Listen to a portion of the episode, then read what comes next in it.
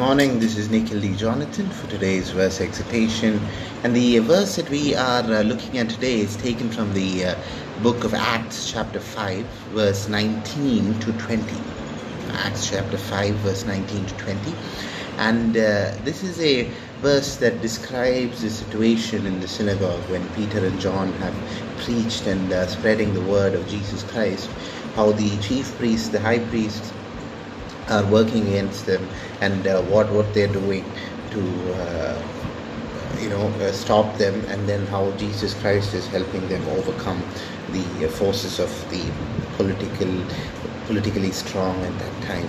So this verse states that during the night an angel of the Lord came to them, opened the prison doors and brought them out, and said, "Go and stand in the temple and speak to the people all the words of this life."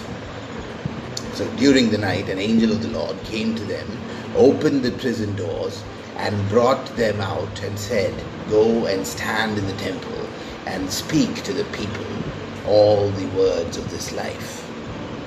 So what does this verse translate in terms of relevance to our everyday lives?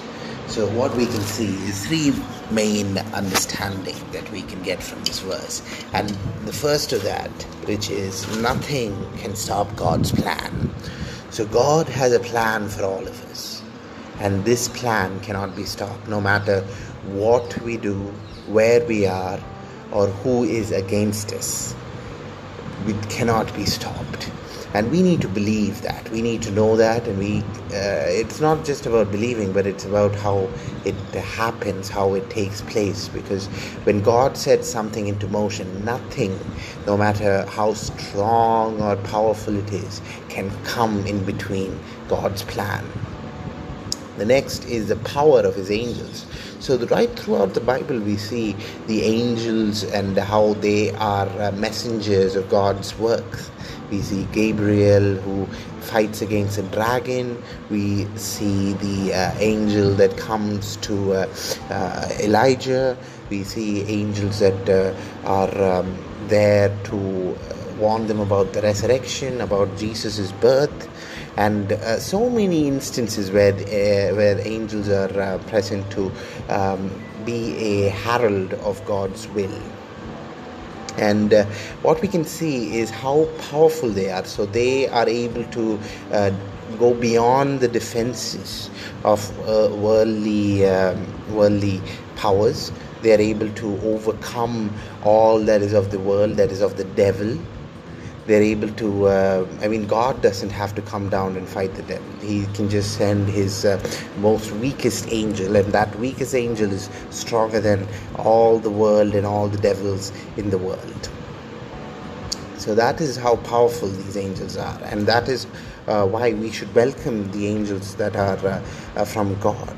That is why we should have them by our sides, and we should always continue to pray to God for them to protect us.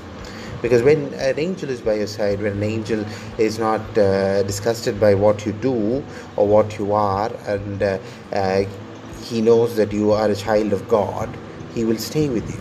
And once he is with you, nothing can come close to you, no evil can come close to you. Even at your weakest moments, the angel will be able to protect you and show you and guide you, and stop any type of evil spiritual power that's trying to overtake you.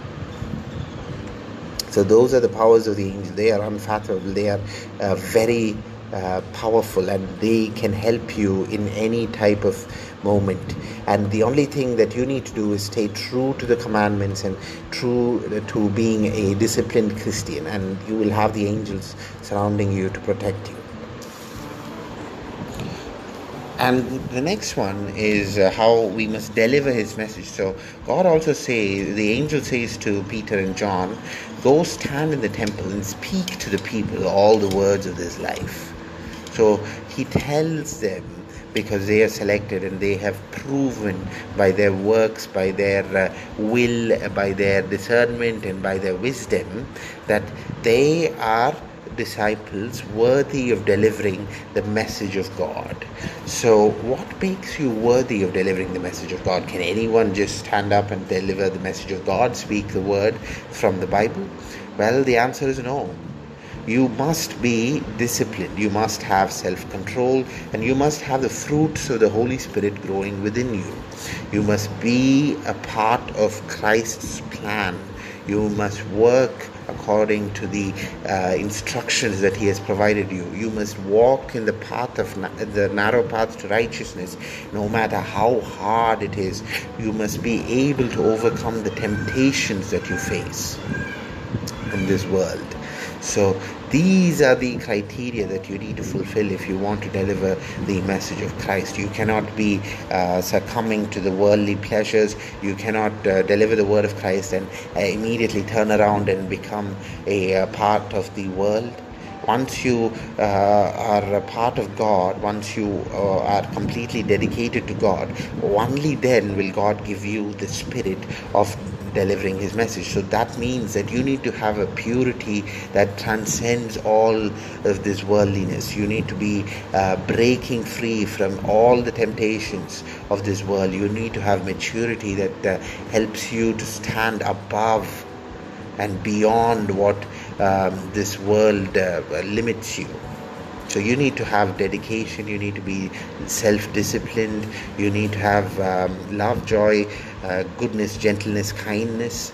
You need to be at peace, you need to have patience, you need to be merciful, and you need to have Christ in your thoughts every moment. That is the most important. You need to have Christ in every moment, every second. You need to have Christ thinking for you. You need to have the Holy Spirit within you to breathe life into you and deliver this message that God wants you to deliver.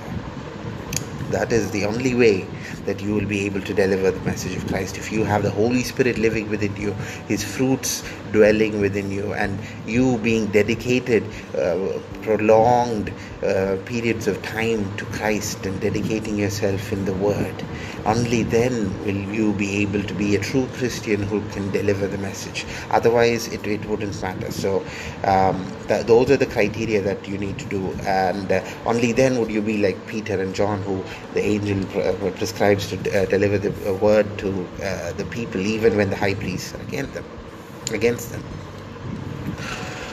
So those are the learnings that we see from Acts chapter 5 verse 19 to 20. Nothing can stop God's plan, the power of His angels, and delivering His message efficiently and effectively. So thank you for listening. This is Nikhil Jonathan for today's verse exhortation. Have a great and blessed day in Jesus Christ.